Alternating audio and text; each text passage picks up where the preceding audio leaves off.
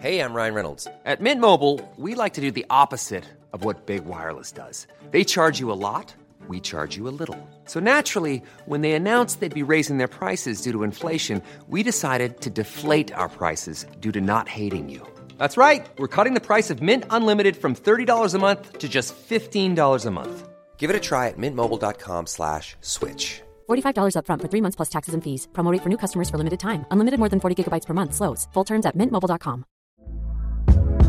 Hey there, it's Michele Norris. I'm host of a podcast called Your Mama's Kitchen. When I travel, I'm usually looking for a way to find a taste of home when I'm not at home. And one of the things I love to do when I am at home is entertain. And Airbnb allows me to do that. When I was in California recently, I rented a house that had a great kitchen. And when we were sitting around the table, we we're all thinking, we're in someone else's house. Someone could be in all of our homes as well. If you have a home, but you're not always at home, you have an Airbnb. Your home might be worth more than you think. Find out how much at airbnb.com/slash host.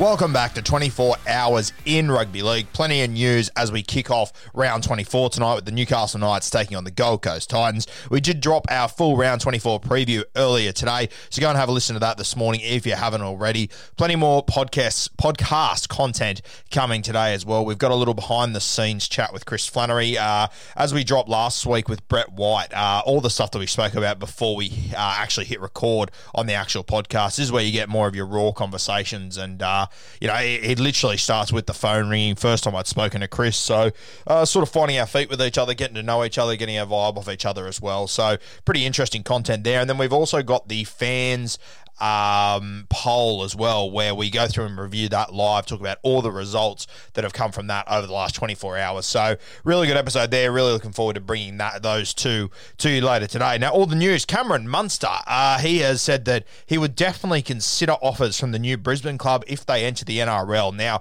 if a new club was to come into the NRL and they were to be in Brisbane, I probably couldn't think of a better bloke to get than Cam Munster. Realistically, um, obviously a champion player who has won premierships. He's also got the off-field stuff that people love. I think he'd be a great billboard guy. So I think if one of those teams was to land Cam Munster that comes in, I think that would be massive. If they pair him with a Wayne Bennett, for example, uh, even bigger. Oh, I think that would set that franchise up for uh, years of success. To be honest with you, Mitchell Pearce, obviously a name that a lot of clubs I think are looking at at the moment. There's obviously a shortage of halfbacks in this competition. Mitch Pearce is currently signed with the Newcastle Knights. I don't think he will finish his career there. I think he will go elsewhere eventually. Uh, we're hearing the Cronulla Sharks, the Canberra Raiders, uh, West Tigers, a couple of other teams. Reportedly over from the Super League, the Catalans, who are the team that have James Maloney at the moment, it's been reported that they view him as the next guy to step in and they could offer him a three year deal. So I imagine that would be quite lucrative. So uh, Mitch Pearce might have some decisions to make over the next few years. Uh, personally, I think Pearce will stay in the NRL. Uh, I think he's well aware that he is chasing some serious history as far as games played, and I, I think he'll stay in the NRL for as long as he possibly can. Uh, on State of Origin, uh, Channel 7 are reportedly interested in acquiring the TV rights for State of Origin, which would be very interesting. Obviously, our biggest draw card. I imagine our highest viewed content for the entire year, State of Origin. So I have no doubt whatsoever, Channel 9, they will be fighting for every inch to try and keep State of Origin. Uh, it'd be interesting to see it on 7 and their own little spin that they put on it. Personally, being a bit of a traditionalist, I really like the job that Channel 9 does for State of Origin, though. Reagan Campbell-Gillard, he's been out for a couple of weeks. Uh, the Parramatta Eels have been struggling. I don't think he would move the needle a heap as far as beating these top teams, but getting Reagan Campbell-Gillard back would certainly make this side uh, an improvement, would improve this side, sorry. And it looks like Reagan Campbell-Gillard, he is, he's on track to return for the NRL final. So hopefully, about two or three weeks away, they'll definitely need everyone on deck if they're going to shake this competition competition up. Luke Thompson, plenty of reports about him over the last few weeks.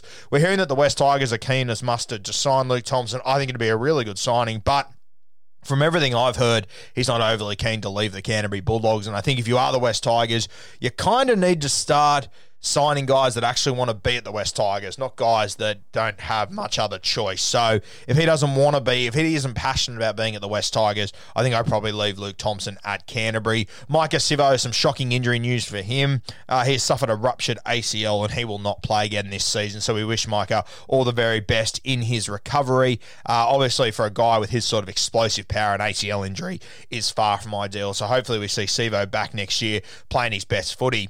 Over at the Canterbury Bulldogs, Adam Elliott, we've spoken about him a bit over the last few days in a serious bit of Barney. Uh, Phil Gould admits the back row is on thin ice and his future is uncertain. Surely he is on his final straw. I mean, we obviously had the Leacher thing at the start of this year. We also had um, this incident now with Millie Boyle, but I think people forget as well. Mad Monday. This was Adam Elliott that was in trouble that day, and I mean, it probably wasn't publicised as much. But one of my best mates uh, was one of the other guys that was involved in this incident, and of course, he was sacked, never to be seen again. Adam Elliott given another opportunity because he was a first grader. So this is the third time this sort of stuff has happened without Adam Elliott over the last few years, and that's just the stuff you hear about. I'm sure there's been plenty more to it. I think it's probably time that he gives up the grog potentially, especially during the season. I mean, it just doesn't it just doesn't end well for Adam Elliott. It doesn't end well for Canterbury. If you would have said to me, you know, eight months ago, who's going to be the next skipper of Canterbury, I would have said Adam Elliott without a doubt. But, geez, hasn't that just been flown down the river unbelievably? So,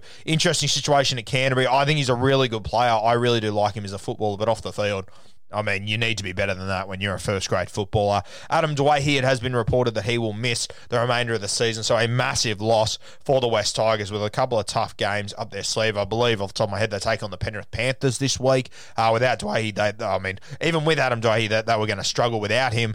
Good God, that is going to be a really tough gig for the West Tigers. Stay tuned for all those podcasts coming today, guys. It's going to be a cracking day on the Rugby League Guru podcast.